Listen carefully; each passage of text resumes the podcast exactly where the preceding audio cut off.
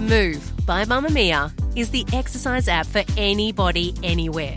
And in case you missed it, we dropped a brand new stretching collection that can be used to improve mobility and bookend your favourite sweat sessions.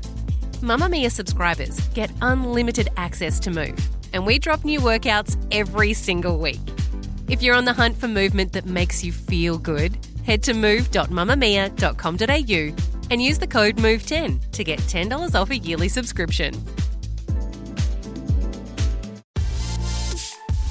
Mamamia subscribers, you've been asking and we've been listening. Now you can get all of your exclusive subscriber audio on Apple Podcasts. That includes everything from bonus episodes of your favourite pods to exclusive segments to all of our audio series. To link your Mamamia subscription to Apple Podcasts, open the Mamamia Out Loud page in your Apple Podcasts app and follow the prompts or head to help.mamamia.com.au.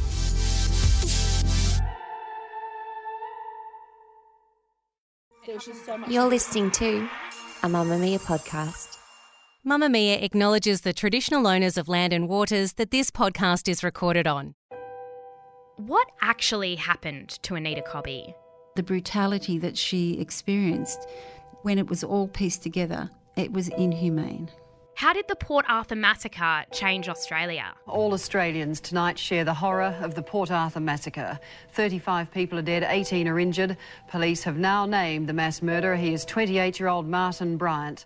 What's the story behind the name Peter Falconio? It was an evil crime that captivated the nation and the world. A British backpacker goes missing after driving along a remote stretch of the Stuart Highway in 2001. Peter Falconio's body has still never been found. Hi, I'm Jessie Stephens, the host of Mamamia's True Crime Conversations. Each episode, we explore the world's most notorious crimes by speaking to the people who know the most about them.